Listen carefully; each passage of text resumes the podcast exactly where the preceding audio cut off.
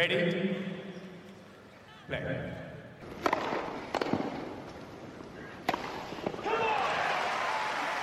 Herkese merhabalar, hoş geldiniz. Herkese merhaba. İkinci turları bitirmek üzereyiz. Maç seçmek bugün çok zordu. O kadar çok maç aynı anda oynandı ki hani 5 ekranında yoktu maalesef alternatifte bugün.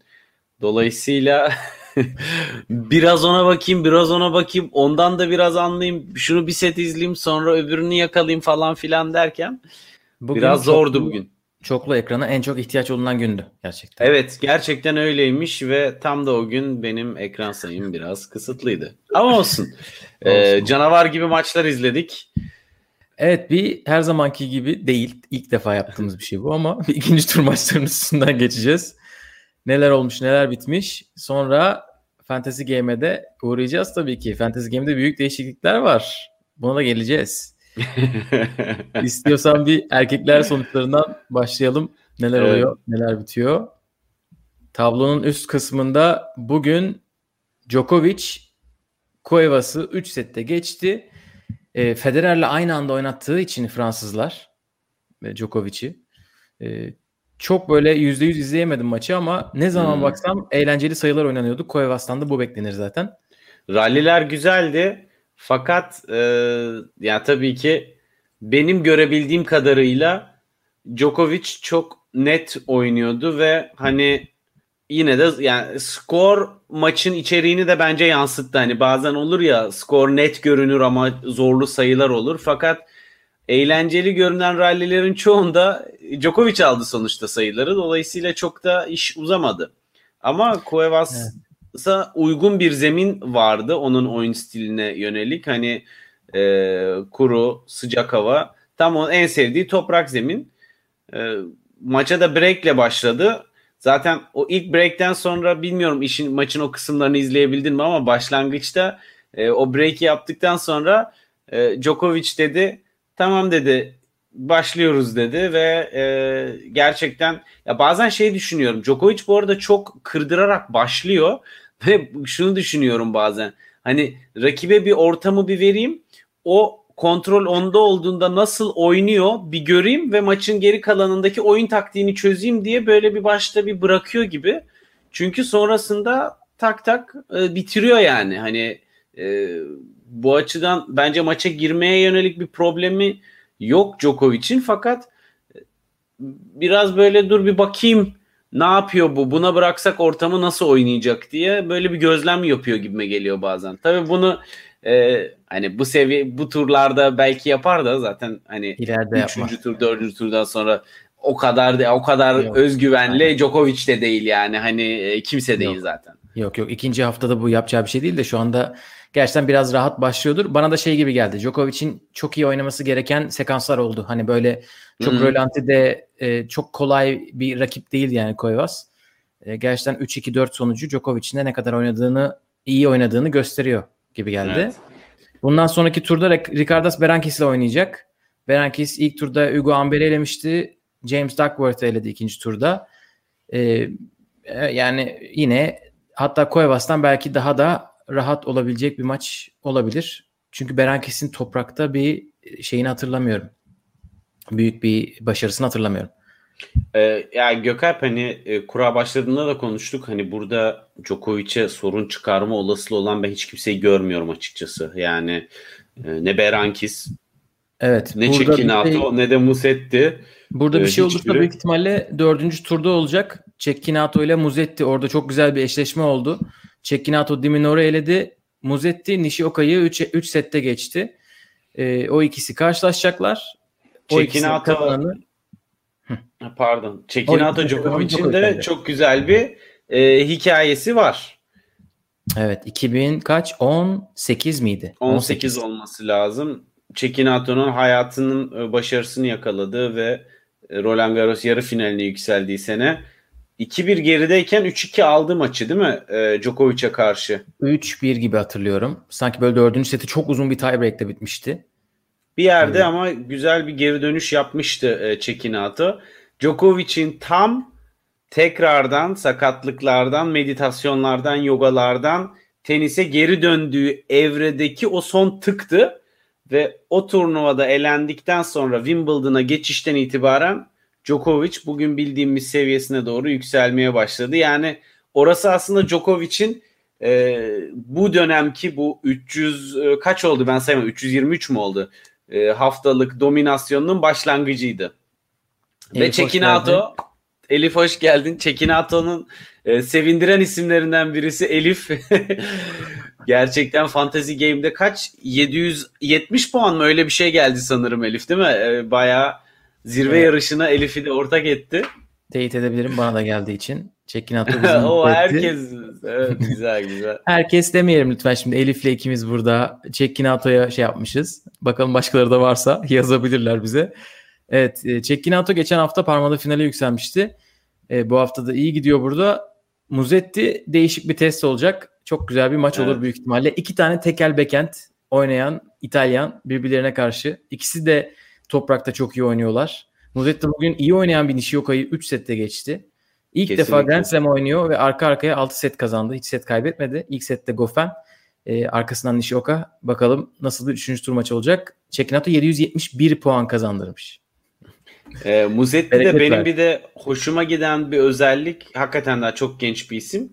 İlk sette Nishioka'ya karşı 5-3 gerideydi, oradan 7-5 yaptı. Evet. Ve dediğin gibi iyi oynayan bir Nishioka'ya karşı yaptı bunu.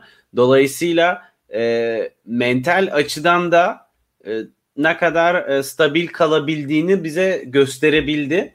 Çünkü yer yer özellikle birinci servisinde tıkandığı zamanlar oldu. Fakat oradan çıkmayı da başardı. Yani çok servis fazla, kırma şansları yakaladığı Nishioka.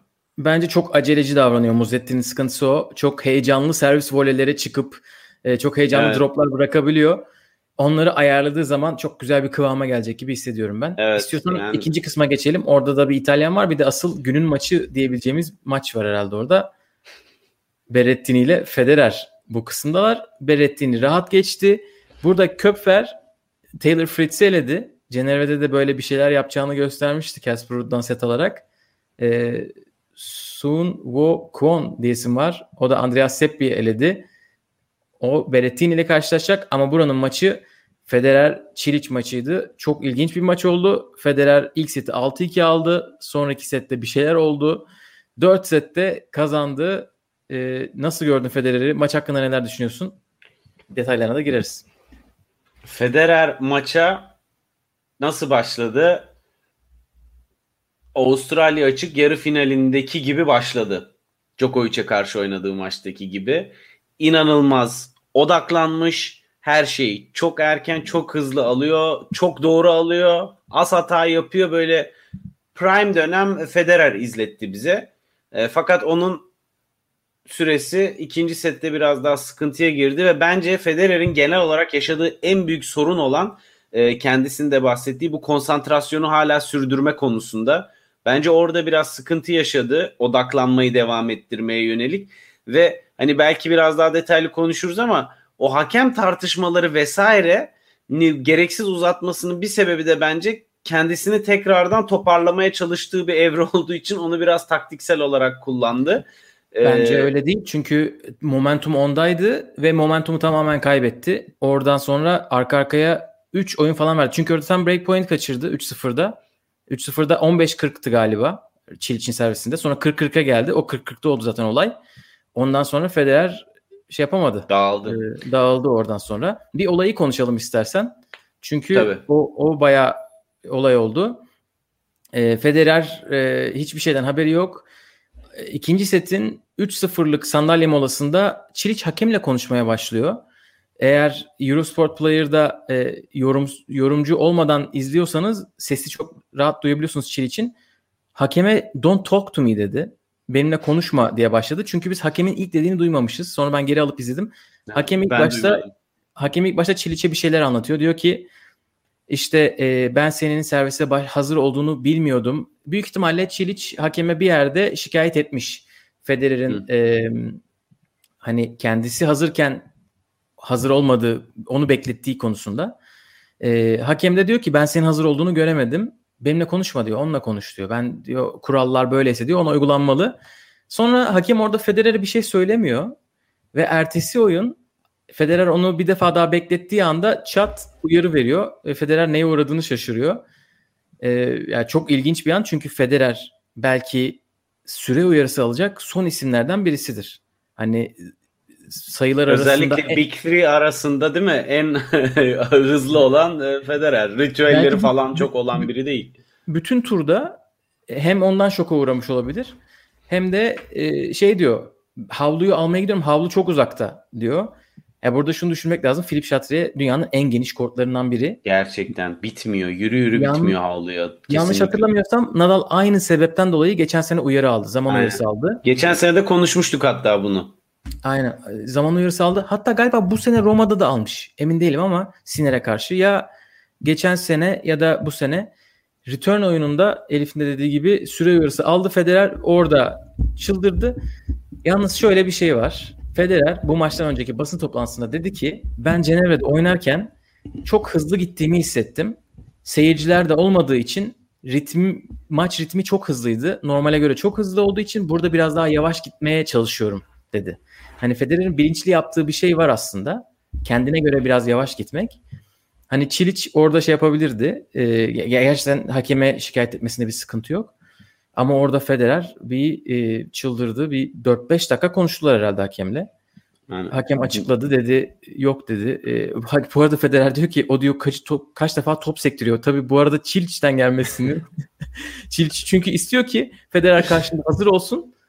Ben 14 defa top sektireyim. Öyle başlayalım. Balkan ekolünde teniste bu top sektirme öğretiliyor mu? Bunu cidden merak ediyorum.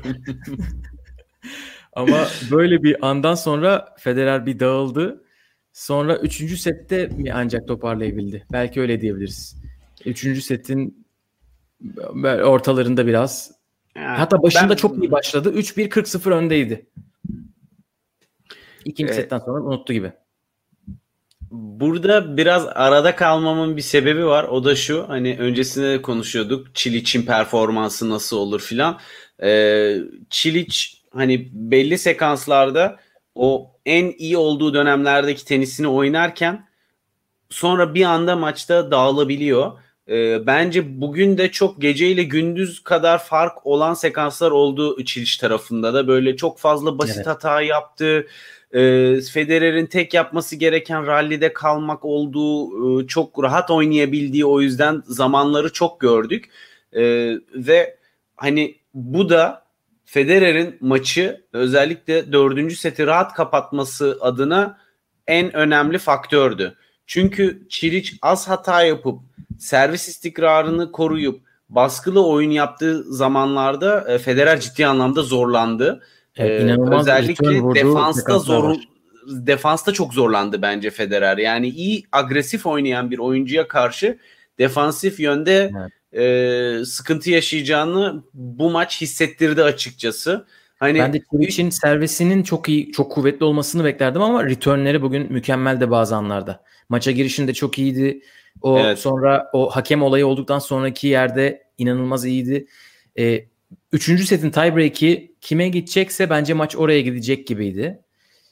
O tiebreak'te bir çift hata var. Yani başka bir basit hata bile yok. Cilic'in bir basit hatası 7-5'lik bir tiebreak. O kadar yakın geçen bitirdi yani orası. Zaten işte galiba son 6 oyun love game'di. Hiç kimse servisinde puan bile vermedi. Evet. İnanılmaz çok ufak bir nüans orada bütün maçın gidişatını değiştirdi. Bu da tenisteki bu momentumun ne kadar garip sonuçlar olduğunu ve skora bakarak yorumlanması çok zor bir spor olduğunu bence bir kez daha gösteriyor yani. Çünkü 6-2'nin sebebi esasında o tiebreak'te gizli dediğin gibi. Ve o tiebreak'i izlemeyen biri 6-2'nin neden oraya geldiğini asla anlayamaz. Evet, Murat Yılmaz demiş ki Federer gerektiği yerlerde vites artırarak oynuyor. 30-0 oyunları falan direkt bırakıyor. Federer eskiden de ya oyun içi o kadar yapmasa da böyle mesela 2 break gerideyse gerçekten o setleri salar yani.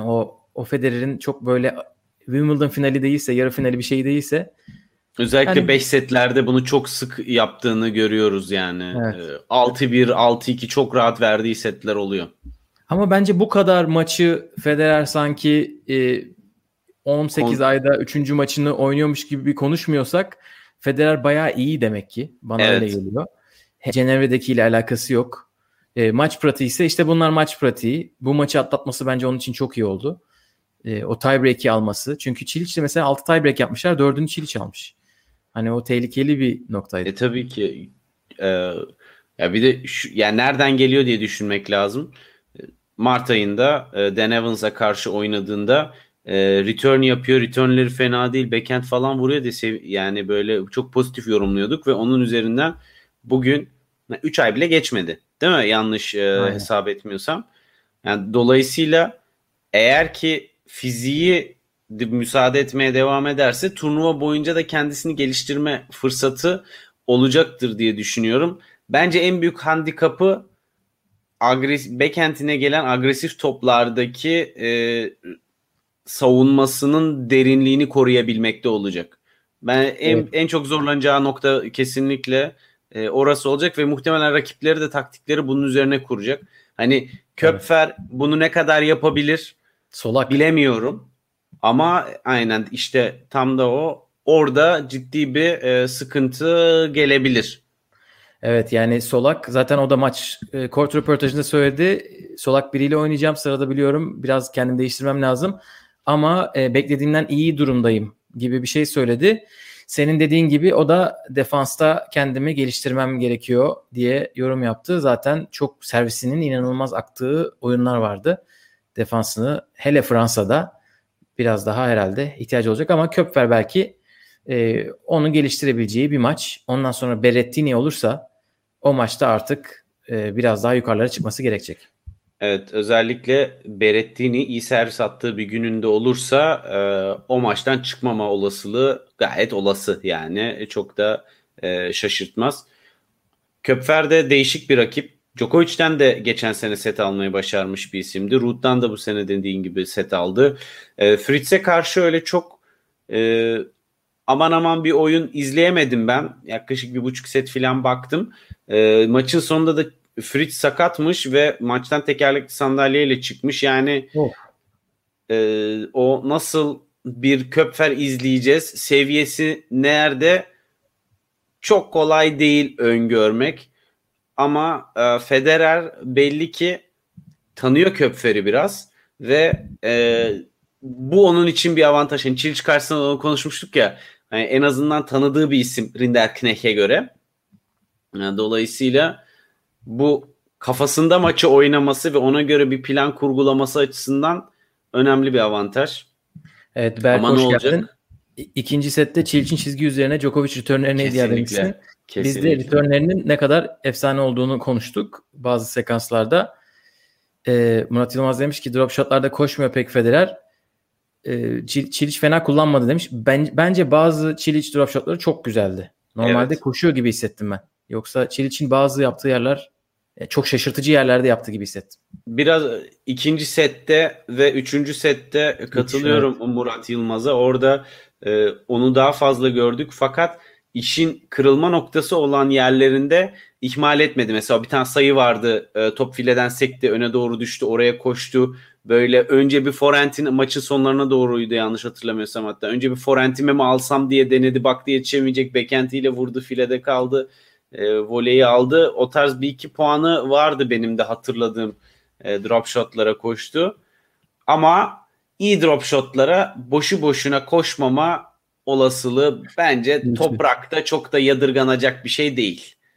Evet 2 maç aldı. Belki de bu kadar bile ya biz 2. tur ya 4. turda elenir demiştik kura analizinde. 2. turu geçti. Bakalım 3. turda neler yapacak?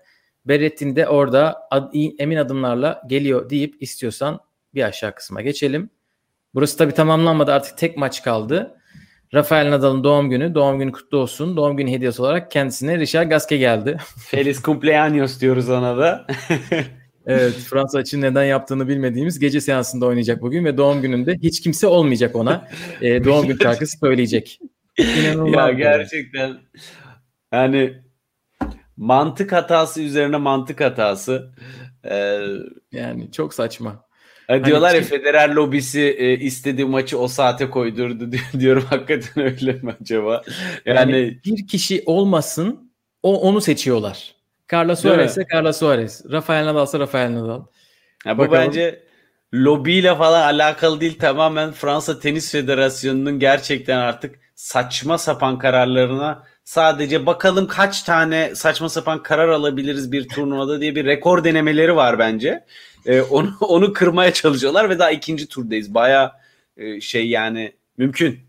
Evet. Oynayacaklar. Biz de o maç başlamadan yayınımızı bitireceğiz.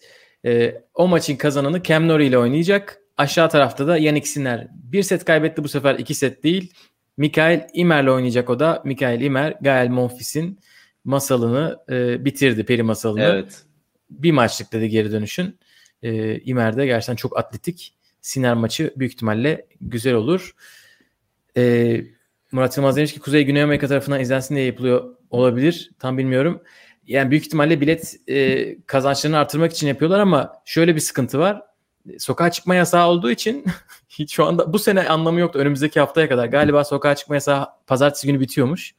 Hani yok, o en azından... sanırım televizyonda orada da gündüz oluyor ya, güzel bir saate denk geliyor Kuzey Amerika'da. Evet. Muhtemelen orada iyi reklam parası alıyorlardır. Yayıncı baskı, Tennis Channel falan baskı yapıyor olabilir. Bir de şöyle bir şey var, şu ilkel Fransızlar ışıkları geçen sene taktılar daha.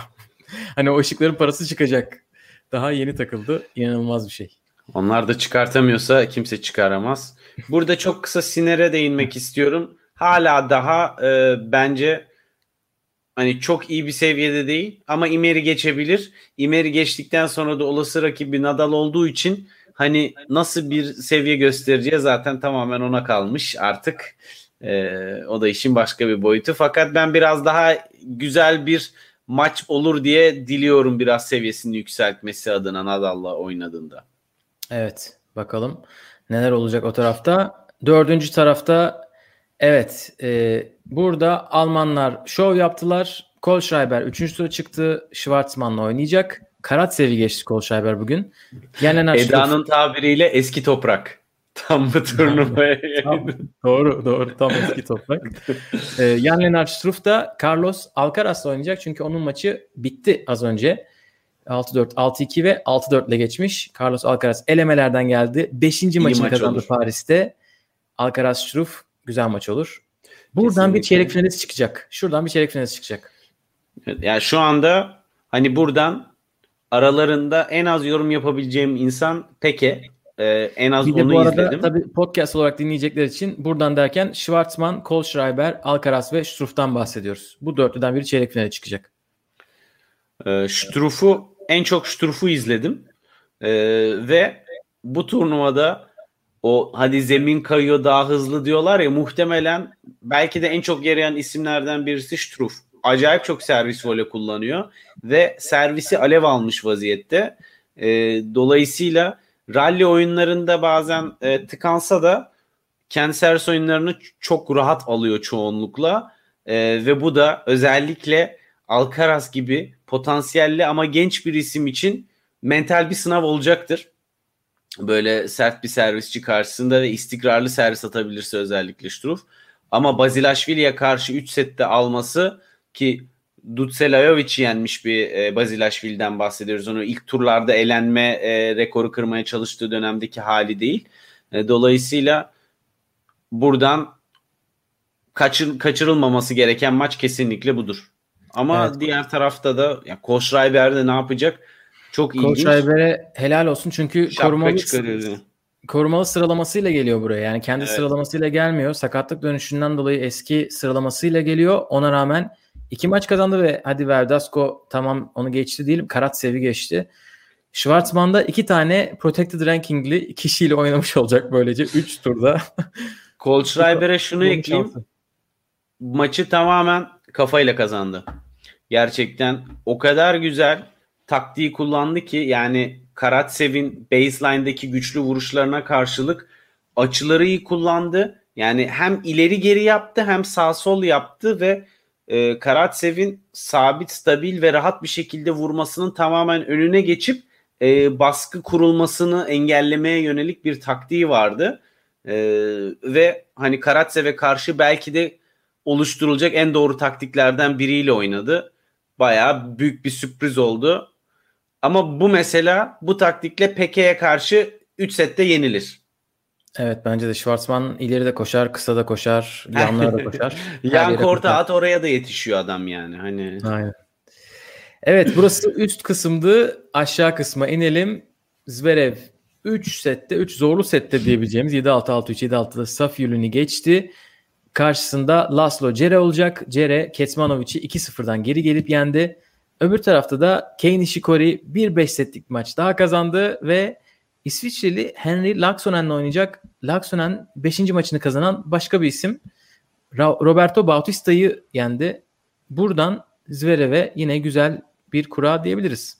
Cere tabii zor ama Cere'nin önce bir 4 set sonra da 5 set oynadığını düşünmek lazım.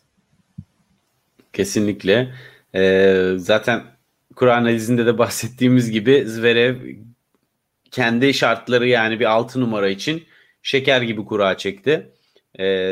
Ters biri gelmedi. Ters gelebilecek insanlar ona gelmeden elendi. Bir tek burada tabii ki 5 set reis. Kei Nishikori ile Zverev karşılaşırsa o maçın 5 sete gitmemesi çok şaşırtır. İmkansız. Yani ikisi de yani anca şöyle olabilir. İkisi de aynı zamanlarda kötü oynayıp aynı zamanlarda iyi oynayacaklar ve hep biri bir tık daha şeyde oynayacak. Çünkü ikisi de inip çıkacak yani. Çok nasıl inip çok çıkacaklar onu bekliyoruz yani. Ayarlarlar. İnanılmaz yani. Fakat Safiulin'e karşı bile Zverev hep iniş çıkışını devam ettirdi. 3-0 alsa da özellikle elemelerden gelen bir isme karşı kritik kırılma anlarında bile stresle mücadelesinde zorlanması hala işte sen neden böylesin Zverev diyoruz Elif. Selam olsun isim babasına bunun. Evet, buradan 4. turda Zverev'li Nishikori olursa gerçekten o maç herhalde bir 9 saat sürer deyip aşağı geçelim istersen. 6. tarafta Casper Ruud. Casper Ruud'la Alejandro Davidovic oynayacaklar. Alejandro Davidovic 5 setlik bir maçta Van de Zandschulp'u geçti. Casper Ruud daha kolay bir maçta geçti. Öbür taraftan da Fonini bayağı iyi geliyor. 5 sette Andujar'a geçen Delbonis ile oynayacak. Fonini Fucovic'i 3 sette geçti. İlk seti izledim ben. İlk setten sonra bu maç 5 sete gider diyordum. Nasıl 6-1 6-2 aldı hiçbir fikrim yok Fonini. Çünkü Fucovic gayet iyi oynuyordu. Bir yerden sonra herhalde kontak mı kapadı yoksa Fonini ayrı bir vites mi oraya mı geçti? Helal olsun. Sen mi söyleyeyim? Ben de ilk sete bakıp sonra kapadım açıkçası. Büyük ihtimalle başka bir maç başladı. Aynen. Oradan oraya geçti. O yüzden tam da hatırlamıyorum şimdi. Ama Fonini Delbonis garip bir maç olabilir. Formda bir Andujar'ı yendi. Burada Delbonis'te. Toprakta iyi oynayabilen 4 isim kalmış bu arada. Evet. Ruud, burası, Davidovic, Fonini, Delbonis. Yani iki maçta çekişmeli olur gibi görünür ama hani Ruud'un Davidovic'i çabuk bitirme şansı aralarında en yüksek. Yani burada bir maç 3-0 bitecekse o kesinlikle Casper Ruud, Davidovic, Fokina maçı. Evet. Ne yapacak Fokina merak ediyorum. Nispeten güzel bir kurayla biraz ilerledi. Bu onun için güzel işaretler. O da daha çok genç bir isim. Ve bence oyun tarzı olarak Alcaraz'dan daha çok benziyor Nadal'a bu arada. Evet. Alcaraz tarzı. Değişik bir tarz. Evet, buradan Ruud'la Fonini'nin 4. turda karşılaşma ihtimali var. 7. kısımda Tsitsipas Pedro Martinez'i 6-3, 6-4, 6-3 ile geçti ama 2 sette birden, 3. sette bilmiyorum. Bir break gerideydi. Pedro Martinez kırmıştı Tsitsipas'ı setlerin başında. Isner'la oynayacak. Gerçekten servisçiler ne kadar faydalanıyor bu zeminden, bu şartlardan görmüş olacağız. Hani evet. Isner çünkü Query'i geçer zaten toprakta. Hadi Krajinovic'i geçti. Tsitsipas'a bakalım sorun çıkaracak mı? Onun takipçisiyiz. Bu arada Riley Opelka geçen gün onu da konuşuruz çünkü o da 3. tura yükseldi. Bir röportaj vermiş. Şey diyor. Rakiplerimin şunu demesini istiyorum. Bu ne biçim oynuyor? Beni tenisten nefret ettirdi. Allah cezasını versin. Rally yapamadık. Böyle de diziyorsan benim için başarıdır demiş. Böyle mantalitede yetişiyor bu isimler. İşte kendisi sıcak güneşte Florida'da ve sert zeminde oynayınca tenisi tek vuruş alternatifi olan bir spor olarak görüyorlar sanırım.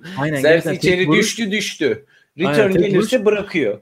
Onun için bu off sezonda forehand kattığı için oyununa büyük bir devrim olarak şu anda yaşıyorum diyor. Ama Isner tabii buraları bilen bir isim.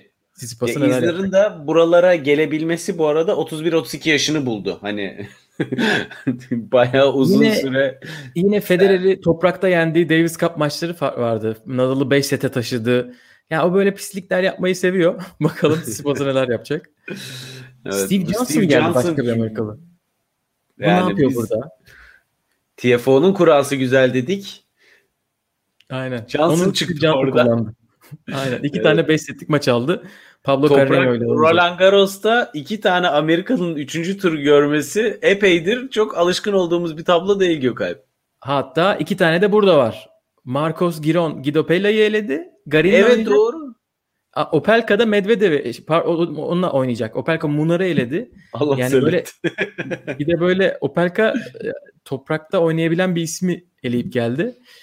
Medvedev'le oynayacaklar. Medvedev'e ne diyoruz ya? Medvedev toprak spesyalisti mi oldu? 2 günde. Maça çok tutuk başladı. Sonra bir başladı. Tak bitirdi. Tommy Paul de zaten benim yapacak bir şeyim yok dedi ve o da kontak kapadı. Yani başka bir şey kalmadı. Ben sadece 6-4'lük seti izledim. Tommy Paul orada güzel oynuyordu. Medvedev gerçekten sert kortta nasıl olsa öyle oynuyordu. Hani son sette pes etti ama yani ben bu sette alamadıysam alamam dedi ve son set gerçekten rutin bitti. Ama dediğine katılıyorum. 6-4 seti keyifliydi. İyi ralliler vardı. Ama ben en çok belki de Medvedev'in backhand paralellerini bayağı sevdim Gökalp. O zaman o ısınmış demektir. Elif de Medvedev final adayı demiş. Buradan gerçekten artık şu anda finale çıkması olabilir. Neden olmasın diyoruz ilk 2 maçı izledikten sonra. Medvedev girdi bir anda işin içine. Aynen, Zverev yani. Team vardı burada. Onların olduğu yerden, team'in olduğu yerden Medvedev şu anda böyle bir durumda. 20 tane falan seri başı elendi. Bu arkadaş devam ediyor yoluna. Geçen gün verdiği bir röportajda bu arada galiba basın toplantısından sonra şey söylemiş. Geçirdiği Covid etkisini bir 5-6 hafta sürdürmüş. Madrid'de falan hissetmiş yani %100'üyle oynamamış. Hani belki onun da bir etkisi vardır. Biz toprakta onu biraz silip geçtik. O kendisi de çünkü ben topraktan nefret ediyorum diyordu 10 dakikada bir maçlarında. Ama vücudu da %100'ünde değilmiş. Burada her şey bir araya gelmiş gibi gözüküyor onun için. Tommy Paul galibiyeti bence etkileyici. Çok net yani ilk seti kaybetmiş olmasına rağmen çok net bir oyun oynadı yani. O tamamen maça girmekte geç kaldı. Aynen öyle. İstiyorsan kadınlar tarafına geçelim. Evet. Burada çok kısa Martin Giron'un hikayesi de gerçekten büyük bir şanslar silsilesi. Yani ilk turda eleneceği bir turnuvada bir anda 3. turda buldu kendini. Aynen. 6-2, yani... 6-4, 5-3 mü? 5-4 40-0, 5-1, 5-1-40-0 mıydı? 5-1, ben de. 5-1-40-0 gerideyken şu anda 3. turda Christian Garin'le oynayacak Marcos Giron. Ne diyebilirsin ki? Yani garip bir durum. Bereket versin. Kadınlarda bugün ne yazık ki Ash Barty 2. tur maçında çekilmek zorunda kaldı. Tamamlayamadı. Magdalenet'e karşı ilk seti 6-1 verdikten sonra zaten çok hareket edemediğini herkes görüyordu. 2. sette 4 oyun oynadıktan sonra herhalde kendini çim sezonuna saklamak istemiştir. Çünkü daha ilk maçtan bile hafif hafif gösteriyordu. Bu maçta Linet notlarıyla gelmiş, çalışmış. Ash Barty'yi geçti. Kadınlar tarafında 2 kişi falan kaldı. Böyle favorilerden, alt favorilerden. Burada Magdalinet Ons Jabeur'le oynayacak. Onların galibi Coco Gauff, Jennifer Brady maçının galibiyle oynayacak. Coco Gauff da set kaybetmedi şimdiye kadar. Bu ikiliden hangisi çıkabilir diye düşünüyorsun? Hangi Gauff Brady'den bir tahminini alayım. Gauff herhalde. Bana da öyle geliyor. Yani o ilk patlama yaptığı Wimbledon'dan sonraki en iyi derecesini burada alabilir gibi. Yani Ons Jabeur'ü de yenebilir. Magdalenet'i de yenebilir. Brady'yi de yenebilir. Buradan çeyreğe çıkabilir gibi geliyor Gauff yani açıkçası. Yani bence de yani onu şeyde de konuşmuştuk galiba. Kura zamanı toprağa ne kadar uygun bir oyun tarzı var. Ne kadar spinli, hata marjı yüksek vuruşlar olduğunu konuşmuştuk. Brady de öyle bu arada ama Brady'yi izleyemediğim için de biraz, bir de Fiannaferro'ya karşı bugün 6-2'lik bir set kaybetti. Ama o maç güzel olur herhalde. Coco Gauff servisinde çok kötü şeyler yaşamazsa o yakın bir maç olur. Alev aldı geliyor diye umuyorum Coco Gauff yani. Öngörü zor tabii ki gün gün ama. Evet, burada Ons Jabeur'de Magdalenet'te set kaybetmediler. Jabeur de burada bir şeyler yapmak isteyecektir. Toprağı ne kadar sevdiğini anlatmış geçen gün. Putintseva'yı da 2-0 yenmesi, yani Sharma'ya karşı olan galibiyetin nasıl Putintseva'yı net bir şekilde yenmesi bence esas önemli olan gösterge o belki de. Aynen öyle. İkinci tarafta biraz daha beklediğimiz isimler, en azından Svitolina, Krejcikova, bunları bekliyorduk. Muhova'yı bekliyorduk. Sloane Stephens geldi dördüncü aralardan olarak. Çıktı. Pliškova'nın Carla Suarez'in kimseyi üzmeyen mağlubiyetiyle. Aynen, Sloane Stephens Carla Suarez'in son Roland Garros'unu bitirdi. Sonra Pliškova'yı eledi. Gerçekten de sonra da şimdi Muhova ile oynayacaklar. Burada da iki tane güzel maç var. Svitolina'da her zaman olduğu gibi ilk hafta tam gaz geliyor. Bakalım Krejciko'ya karşı neler yapacak? Bakalım çeyrekte çeyreğe çıkarsa orada ne yapacağı esas merak konusu. Barty vardı çeyrek finalist olarak karşısında. Gitti. Bu da şimdi onda bir motivasyon olmuştur. Yani fırsat bu fırsat diye düşünebilir. Tabii. Kura açılıyor. Üçüncü tarafta Ken'in yoluna devam ediyor. Ken'in Pegula ile oynayacak. Sakkari Mertens'le oynayacak. Sakkari ve Mertens artık, yani buranın bütün seri başları 3. tura yükselmişler. Tam yani bir Amerika turnuvası oluyor Gökalp ya. Kadınlarda da erkeklerde de. Gerçi şimdi 4. tura gelince sayı epey azalır gibime geliyor ama yine de. Ama kadınlara 2 tane Amerika bayrağı yazıldı bile. Gauff Brady oynayacaklar. Aynen. Kenin Pegula oynayacaklar. Bunlardan birileri 4. tura çıkacak. Evet, Sakkari buradan sanki bir tık önde gibi görüyorum ben bu kısımda çeyrek final için. Ben çok hazır gördüm Sakkari'yi. Bir maçını izleyebildim sadece. Fakat hani zaten atletik olarak her zaman hazır fakat bayağı iyi odaklanmış ve az hata yapan bir Sakkari gördüm. Rakiplerinin vuruş kalitesi zayıftı da o yüzden mi biraz daha fazla fırsat kalıyor hızlıca bitirmeye yönelik puanları ama çok net oynayarak kazanıyor şu ana kadar. İyi bir rakip gelince bir anda denge sarsılır mı? Ters bir şey gelirse ne olur? Evet. Tabii onu kestiremiyoruz. Özellikle aynen bu uçurum, yani bir düşük seviye rakipten bir anda böyle yukarıya gelince ki oyuncuların yaşadığı o sarsıntılar oluyor ya, biraz nasıl olacak onu göreceğiz. Evet, Mertens de zor geldi. Demiş ki Kenin çıkar bence buradan. Kenin de güzel oynadı bugün. Baptist'le olan maçını izledim. O da yani çıkarsa tabii ki zaten buranın en yüksek seri başı 4 numarası. Evet. Deriz ki evet, babadan ayrılmak biraz iyi gelmiş, ferahlamış diye yorum yaparız diye hayal ediyorum. Ben de ona şans vermiştim tahminlerimde. Bakalım beni de ona utandırmaz umarım. Evet, 4. kısım burada Świątek Kontaveit, Świątek'in maçı bitti diye düşünüyorum. Çünkü ben burayı yenilememiştim, doğru. Evet. Świątek Kontaveit'le oynayacak 3. turda. Świątek herhalde 2 turnuvada... Bitmek ne kelime. Başlamamış bile. Başlamadan bitti maç. 5-0'da servis kırdırdı. Yoksa yazık. Yine bir bagel daha yapacaktı. Yazık, ayıp abi. Ayıp gerçekten yani. İnanılmaz. Acayip bir dominasyonla yani Kayayuva'nın o 7-5'inin önemi sonradan anlaşılacak. Artıyor, evet yani. O sonradan anlaşılacak. Büyük ihtimalle Świątek 2 turnuvada toplam oyun kaybetmeme rekorunu kırmaya çalışıyor. Evet. İşte Figueras 89'uyla toplayın gelin diyecek bana. Kontaveit'le oynayacaklar. Kontaveit de bu arada Mladenovic'i 6-2, 6-0'la geçmiş. O da rahat geçmiş ilk tur maçından sonra. Bunların galibi Kostyuk Gracheva ile oynayacak. Burada çok merak ettiğim bir isim Gracheva. Hiç izlemedim. 3. tura hoş gelmiş. Aroa Barena'yı geçmiş ilk turda. 2. turda Georgia'yı geçmiş. Helal olsun. Fantezi ligimde Kostyuk olduğu için ben de Gracheva'yı izleyeceğim. 3. turda el mahkum. Evet, şu anda gerçekten çekilmelerden, sakatlıklardan sonra Świątek kesin favori haline geldi. Bakalım onu nasıl etkileyecek. Şeyde konuşanlar oluyordur. Acaba Iga bu performansını sürdürüp Eni'nin son 3 Roland Garros üst üste kazanma rekorunu geçer mi diye. Yani daha bir 2 olsun. Daha dur. Yani, ama çok o kadar net kazanıyor ki yani bu sene zaten şampiyon, seneye ne yapar diye yorum yapmaya başlayanlar olur yani. Hani özellikle yani, kura bu kadar açılmışken Gökalp yani. Burada çeyrekte birisi gelirse, hani oralara kadar gelirse Kenin, Pegula, Sakari, Mertens. Onun için aslında kura gayet iyi. Tabii şu anda 8 numaralı seri başı olmasında kendisi de yaptı yani bunu. Evet. Var. Muguruza ama zor olacaktı burada ama Muguruza'yı Kostyuk direkt eledi. Evet. Yani orada Halep'in çekilmesini de kurayı nasıl garip bir şekilde şekillendirdiğini de bir kez daha görüyoruz. Aynen. Evet, Şiviyontek çok iyi yoluna devam ediyor. Kostyuk da iyi oynadı bugün. Biraz daha gelgitli bir maçtı. Bakalım onlar ne yapacaklar.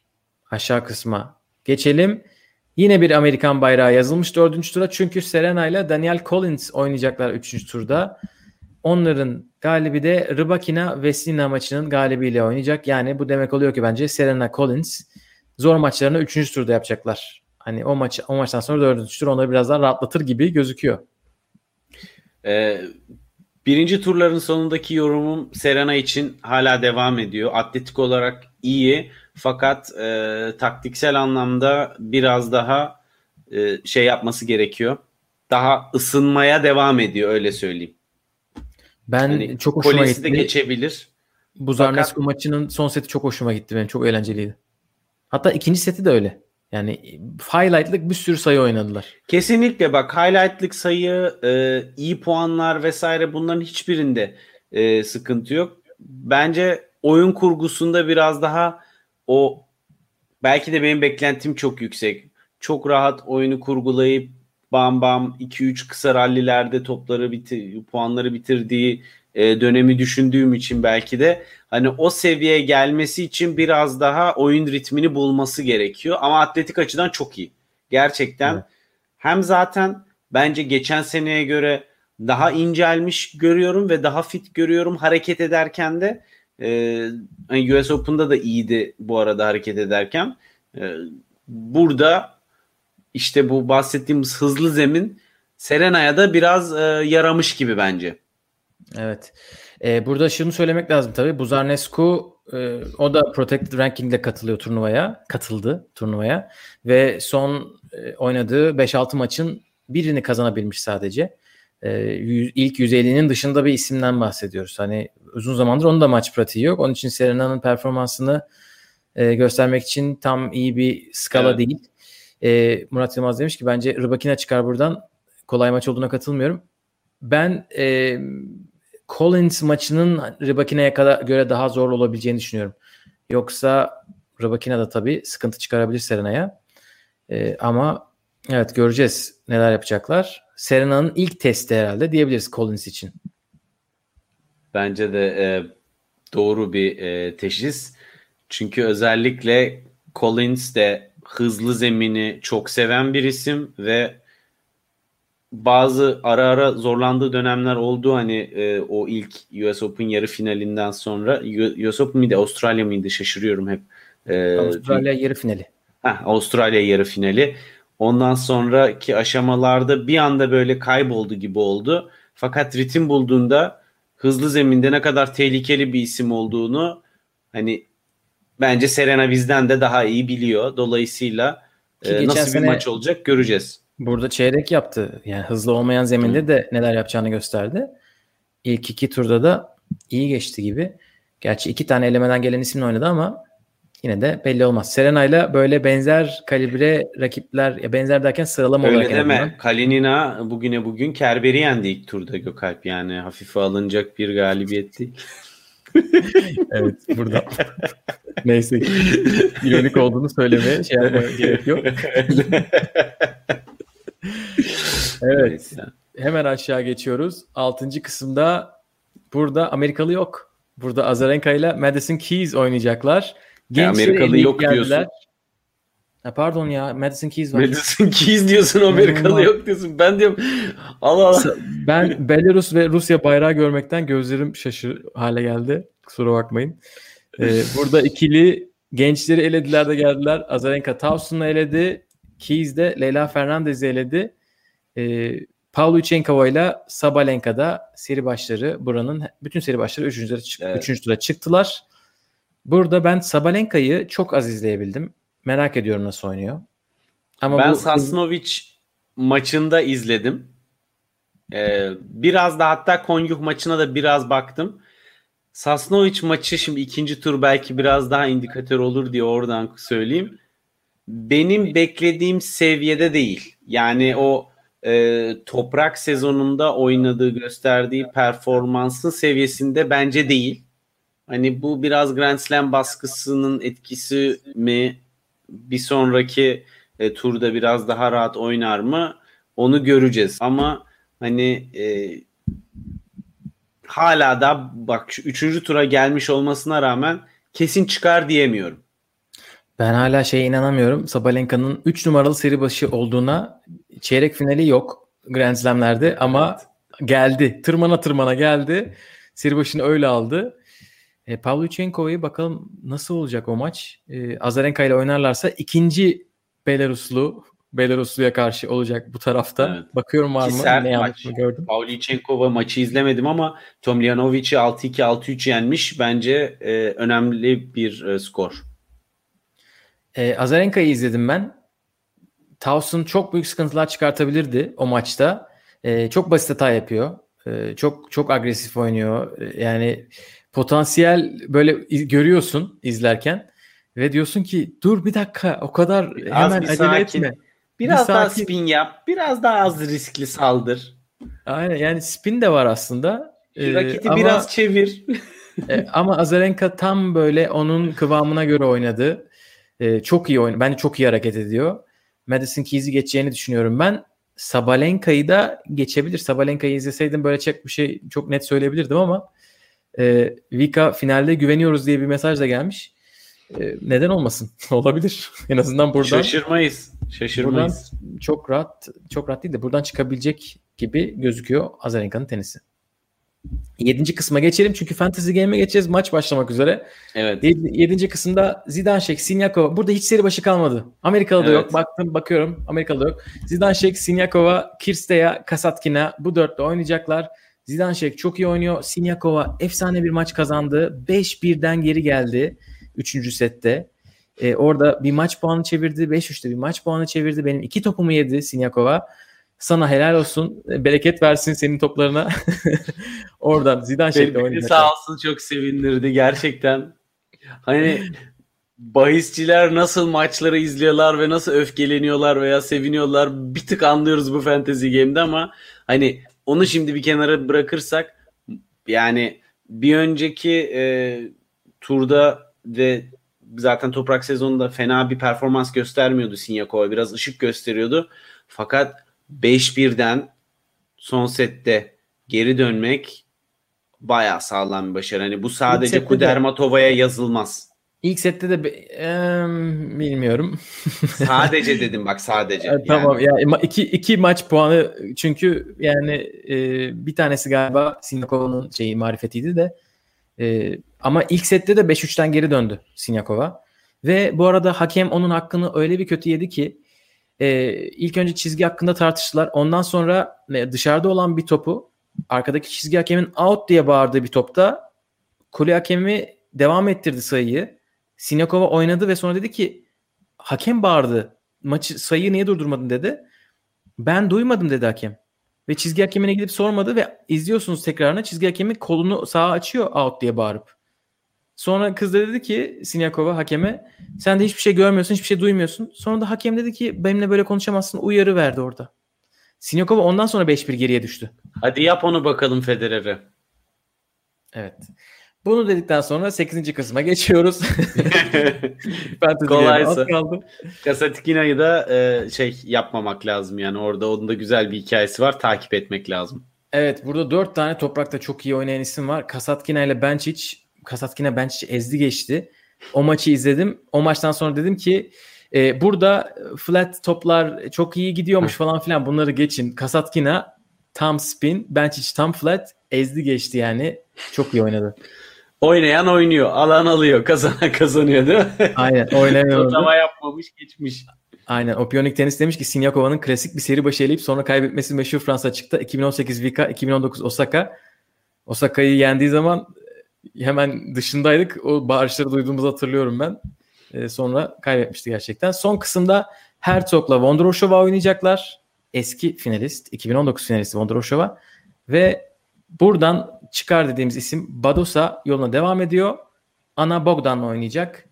Herhalde bilmiyorum, Badosa'yı hala favori mi görüyoruz burada?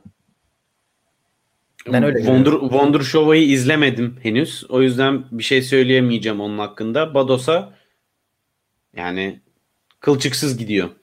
İlk tur maçının skoru sert görünüyor ama gayet iyi oynadı. Rakibi hayatının tenisini oynadı diyebilirim Davis. Fakat zaten Kovinic de Clara Burel'e karşı izlemiştim o maçı. Clara Burel Fantasy Game'imde olduğu için. Beğenmiştim orada Kovinic'i. Onu 6-2, 6-0 geçmesi ya bir Kovinic'in sakatlığı var ya da Badosa gümbür gümbür geliyor demektir. Evet, kuralların üstünden geçtik. Hazırsak bakalım Fantasy Game'de neler olup neler bitiyor. Şunu bir yenileyelim. Maçlarımız bitti. Bir zoom yapalım. Bir zoomlayalım. Yukarılarda kimler var? Nadalista hala birinci. Batuhan. Nadalista dünyada kaçıncı onu merak ediyorum. Öyle yüksek puanlar. 5284. Evet, evet, inanılmaz. Hemen... Yani çek. Bir bakalım neler demiş. Neler demiş. Henüz göremiyoruz 3. turda neler dediğini. 2. turda neler demiş. Zaten hani topları çıkarmazsa. Ve daha bitmemiş Nadalista. Geliyor. Daha puanları geliyor. Nadal'a Nadal'a da top basmış herhalde. Yani bir tek Nadal'ın maçı kaldığını düşünürsek değil mi? Evet, aynen. Çünkü 3 erkek var. Evet. Burada Federer'e basılmış. Federer'e, Nadalista Federer'e basmış. Fedalista mı oldu adı artık? Fedalista. Ha, evet. Musetti'ye de tatava yapmamış. 3 topu geçmiş. Helal olsun. Buradan aynen öyle sıralamamıza geri dönelim. Nadalista'yı takip ediyoruz. Dünyada birinciliğin tekrar gelmesini diliyoruz. Evet. Ve oyuncuları empati kurarak tahmin edebilen Altu 3. sırada. Yani evet, onun bir avantajı var. Burada bir Roland Garros Fatih var. Onu ben görmemiştim. Ben de ilk defa görüyorum. Bir per round yapalım çünkü round 2'den neler oldu bir bakın. Tenis not üstüme geçmiş. Evet. Kimi bilmiş? Cecchinato herhalde. Ben 4.'üyüm. Evet. Asıl biz Zverev'in havasını atmaya girdik. Ama geçen tur dökülenler biraz bu tur toparlamış. Tabii sıfırdan tahmin yapınca 5 tane yeni oyuncu seçince. Evet Anıl'cığım, bakmak ister misin takımına? Neler seçtin? Benim mi? Bakabiliriz. Şuna bakar mısınız? 7'de 7. Helal olsun. Nadal da ayıp etmezse. Ve 8'de 8 olacak gibi gözüküyor. Çok iyi. 8'de 3'ten 8'de 8'e mi geldik? Biraz şansımız yaver gitti. Ama bu tur hem Zidanšek hem Sinyakova bende var. Dolayısıyla birini atacağım mı? İkisine de mi top koyacağım? Ne yapacağım? Hiçbir fikrim yok yani. Hani şey de diyebilirim. Azdan az, çoktan çok gider. İkisine de 3'er topu verip bir tarafa. Valla maşallah kardeşim diyorum. 8'de 8 olacak. Senin gibi puanların da maşallah var ama Gökalp yani şimdi evet. Lütfen. Benim böyle değildi. Bir Muhammed'e bakalım. Muhammed neler demiş? Muhammed 8'de 5 ile birinci bitirecek gibi gözüküyor. Bilmiyorum evet. Aramızdaki puan farkı ne kadar. Ki, evet. Ben sanırım Nadal yenerse ben geçiyorum sanırım da çok önemli değil yani. Cecchinato, Alcaraz, Nishikori, Stevens büyük cesaret. Bunların hepsi 3 toplu. Helal. Çok iyi. Çok çok iyi. Hertzog'dan da bir puan gelmiş. Evet. Bakalım 3. turda neler olacak? Bunları göreceğiz. Merak ediyoruz. Aynen öyle. Toplam sıralamada değişiyor. Sen de 30'a yükseldin. Hani geçen tur biraz şey yaptın. Geçen tur yarışmayı anlamayan takipçilerimiz benim üstümdeydi şu anda. Ama işte biraz sıkıntı şu. Ben hani ilk oyun başlamadan dedim ki ya bir sonraki tur şunlar karşılaşır. Bunu oynarsam bunu oynamayayım. Bunun yolu kapalı. 2. turda çıkarmam gerekir falan filan diye düşündüm. çıkamadım işin içinden. Sonra bu tur dedim kim kazanır diyorsam onu koyayım. Aktı gitti. Ama şimdi 3. turda döküleceğiz. Bak ben sana söyleyeyim ya. Ben kendi adıma konuşayım. Zor. Hani olan ve turu geçecek olanların puanı düşük. Ya mesela Allah. Nadal, Ruud şimdi bunlar geçse bile puan falan vermiyor. Hani o yüzden... Her Nadal'ı biliyorsundur zaten. Ama ben de tabii bilerek yaptığım bir şey. Şimdi iki oyuncum birbiriyle oynayacak. Bakalım birisini atacağız. Ya da hedging yapacağız. İşte birine 2 top, birine 3 top basacaksın. Hani toplam aynen. Kaç puan toplamak istiyorum'a da biraz kumar oluyor. Yani ikisine de iyi puan veriyorsa ikisine de oyna. 50 puanlık adamı alacağına evet, sizi çok mutlu eden isimler varsa Fantasy Game'de yorumlara yazabilirsiniz. Elif'in yoksa... Cechinato'su var, Musetti'si var. Şimdi görüyorum. O da o konuda biraz muzdarip. Elif aynı şeydeyiz. Aynı gemideyiz. Musetti ve Cecchinato takımda olanlar gemisi. Aman su almasın o gemi. Musetti de ben de varım. Cecchinato artık siz bilirsiniz. Evet, Musetti'den gerçekten iyi puan toplanıldı. Hem ilk turda hem ikinci turda. Ben ikinci turda aldım. İlk turda koymadım. Artık 3. turda herhalde puanını biraz düşürüyorlardır o arkadaşın diye tahmin ediyorum. Bakalım. Ona nasıl ayarlıyorlar ben de bilmiyorum. Ya Nadal'a neden 102 puan veriyorsun ve Casper Ruud'a neden 50 puan veriyorsun? Yani galiba mantık hatası. Yemin ediyorum mantık hatası. Ya. Hiçbir algoritma açıklayamaz bu hesabı. Ya ilk turda ya da ikinci turda Federer'den puan daha yüksekti. Bu inanılmaz bir şey. Gülşen Hanım hoş geldiniz. Biz İtalya bayrağı asmaya çok yakınız. Herkes İtalyanlardan puan kazanmış. Cechinato'lar, Musetti'ler. Daha Siner'ler var da Siner'e çok güvenip oynayan herhalde çok yoktu. Veya puanları düşüktü Siner'in. Hani o riski almaya gerek yoktu.